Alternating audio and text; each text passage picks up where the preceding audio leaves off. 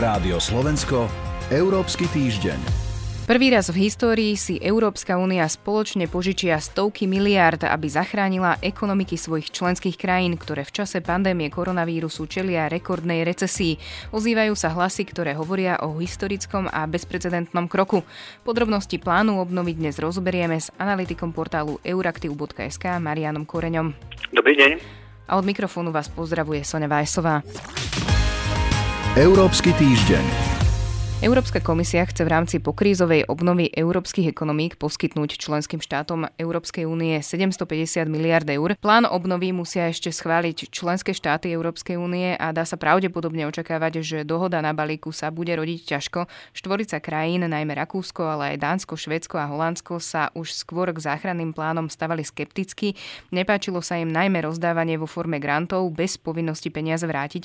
Pán Koreň, čaká nás teda v najbližších dňoch najmä boj či peniaze dávať alebo požičiavať? E, určite áno, určite to bude jedna z tých hlavných otázok v tých ďalších rokovaniach. Dneska vieme, že Európska komisia snažila predložiť taký návrh, ktorý by bol nejakým kompromisným riešením medzi tými návrhmi, ktoré sa objavili zo strany členských štátov ešte predtým. Práve na jednej strane bola skupina šetrných, ako vy ste spomenuli, ktorá požadovala, aby tá finančná pomoc po koronakríze bola založená hlavne na tých požičkách, kdežto na opačnej strane bol francúzsko-nemecký návrh, ktorý počítal iba s tou nenávratnou formou. Čiže ide o nejaké kompromisné riešenie, o ktorom sa bude diskutovať.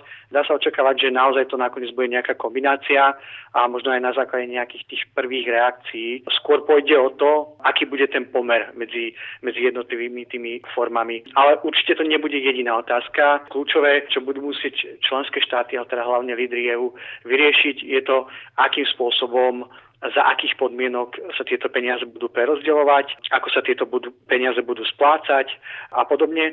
Zároveň ten plán obnovy je súčasťou viadročného finančného rámca, kde ten dlhodobý rozpočet EÚ tvorí jednu časť a to, je, to sú vlastne paralelné rokovania, ktoré trvajú už, dajme tomu, 3 roky. To bude samostatná séria rokovaní o tom, ako má vyzerať ten ďalší 7-ročný rozpočet, aký bude veľký. Takisto budeme vidieť tú diskusiu k plánu alebo fondu fondu obnovy experti očakávajú, že to bude istý čas trvať, kým sa dostaneme teda k veľkému finále. Vy už ste to naznačili.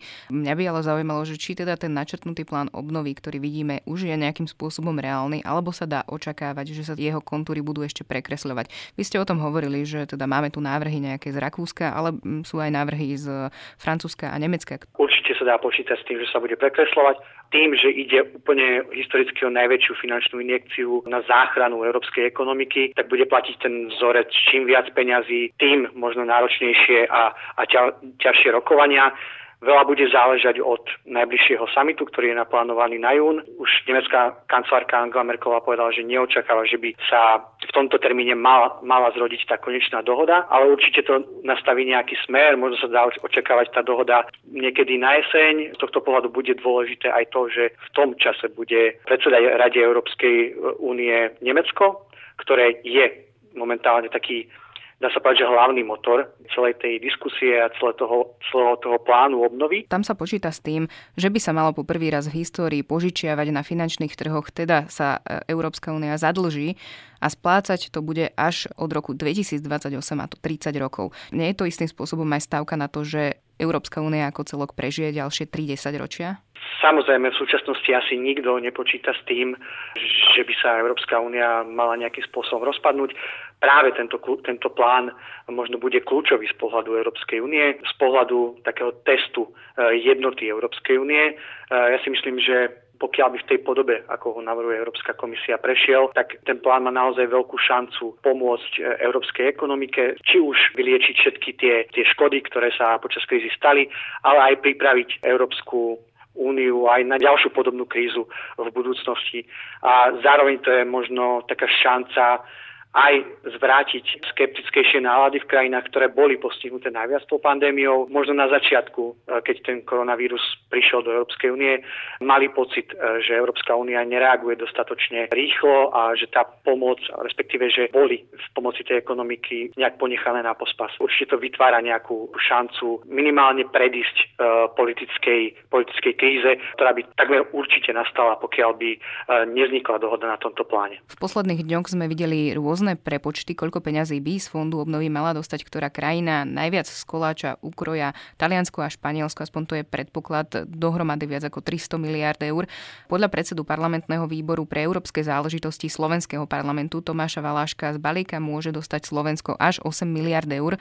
Sú tie prepočty teda, ktoré sa týkajú Slovenska, ale aj ďalších krajín konečné. Už sme to naznačovali v tej prvej časti, čiže pravdepodobne sa to ešte môže asi zmeniť.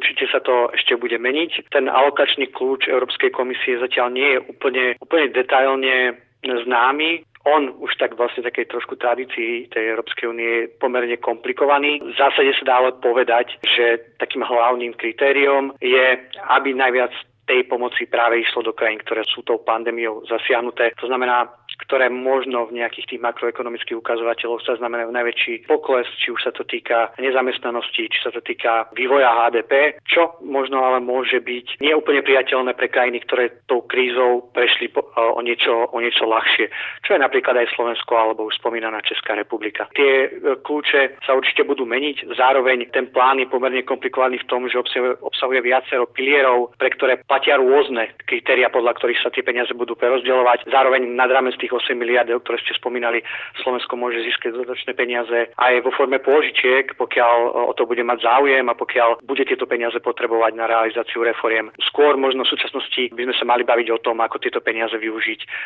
ako o nejakých, o nejakých číslach. Politici na Slovensku o týchto peniazoch, o tom fonde obnovy sa na tom viac menej zhodujú a hovoria, že ide o obrovskú príležitosť. Napríklad ale expert na Európsku úniu Jozef Bátora z Univerzity Komenského to komentuje tak, že na pomoci z únie buď získame, alebo ešte viac zaostaneme. Ako to vidíte teda vy, že aj aké sú nástrahy? Nástrahy sú z pohľadu Slovenska jasné a sú rovnaké ako odkedy Slovensko vstúpilo do Európskej únie. Máme pomerne veľké problémy čerpať efektívne, nielen na čas, ale aj efektívne európske prostriedky. Keď si uvedomíme, že my sme dneska niekde na úrovni 35% čerpania eurofondov, pričom nám zostáva možno 2-3 roky e, do konca programového obdobia, plus budeme musieť rozmýšľať nad tým, ako využiť tieto peniaze. Čiže určite veľká výzva pre novú vládu. Tamto podmienkou pre čerpanie týchto peňazí je aj predstaviť nejaký plán, ako tie krajiny chcú tie peniaze využiť. Malo by to všetko smerovať na nejaké nové zelené stratégie, obnoviteľnú energiu, digitalizáciu a podobne. Čiže týmto smerom by sa určite malo Slovensko aj uberať. Sú to zároveň oblasti, kde dneska máme problémy, najväčšie problémy s čerpaním. Čiže toto bude obrovská výzva, ale ako ste to už aj naznačili, zároveň príležitosť. Je to príležitosť využiť to na nejakú modernizáciu ekonomiky. Je x krajín, ktoré vedia využiť európsku podporu. Určite to bude vyžadovať posilnenie tých kapacít administratívnych, ktoré o týchto veciach budú rozhodovať a tiež zlepšiť spoluprácu štátu, regionálnej úrovne a všetkých tých dôležitých aktérov toho hospodárskeho sektora, pretože nie je to len o tom, ako sa k tomu postaví štát. Treba povedať aj to, že Európska komisia bude mať ešte väčší dohľad nad využitím týchto peňazí a bude si určite strážiť to právo rozhodovať, či tie peniaze, ako ich plánuje využiť tá krajina, či tak naozaj budú využité. Budeme to určite sledovať aj my. Toľko Marian Koreň z portálu Euraktiv. Ďakujem vám za rozhovor. Ďakujem pekne za pozornie. A toľko relácia Európsky týždeň. Od mikrofónu pozdravuje Sonja Vajsová. Európsky týždeň.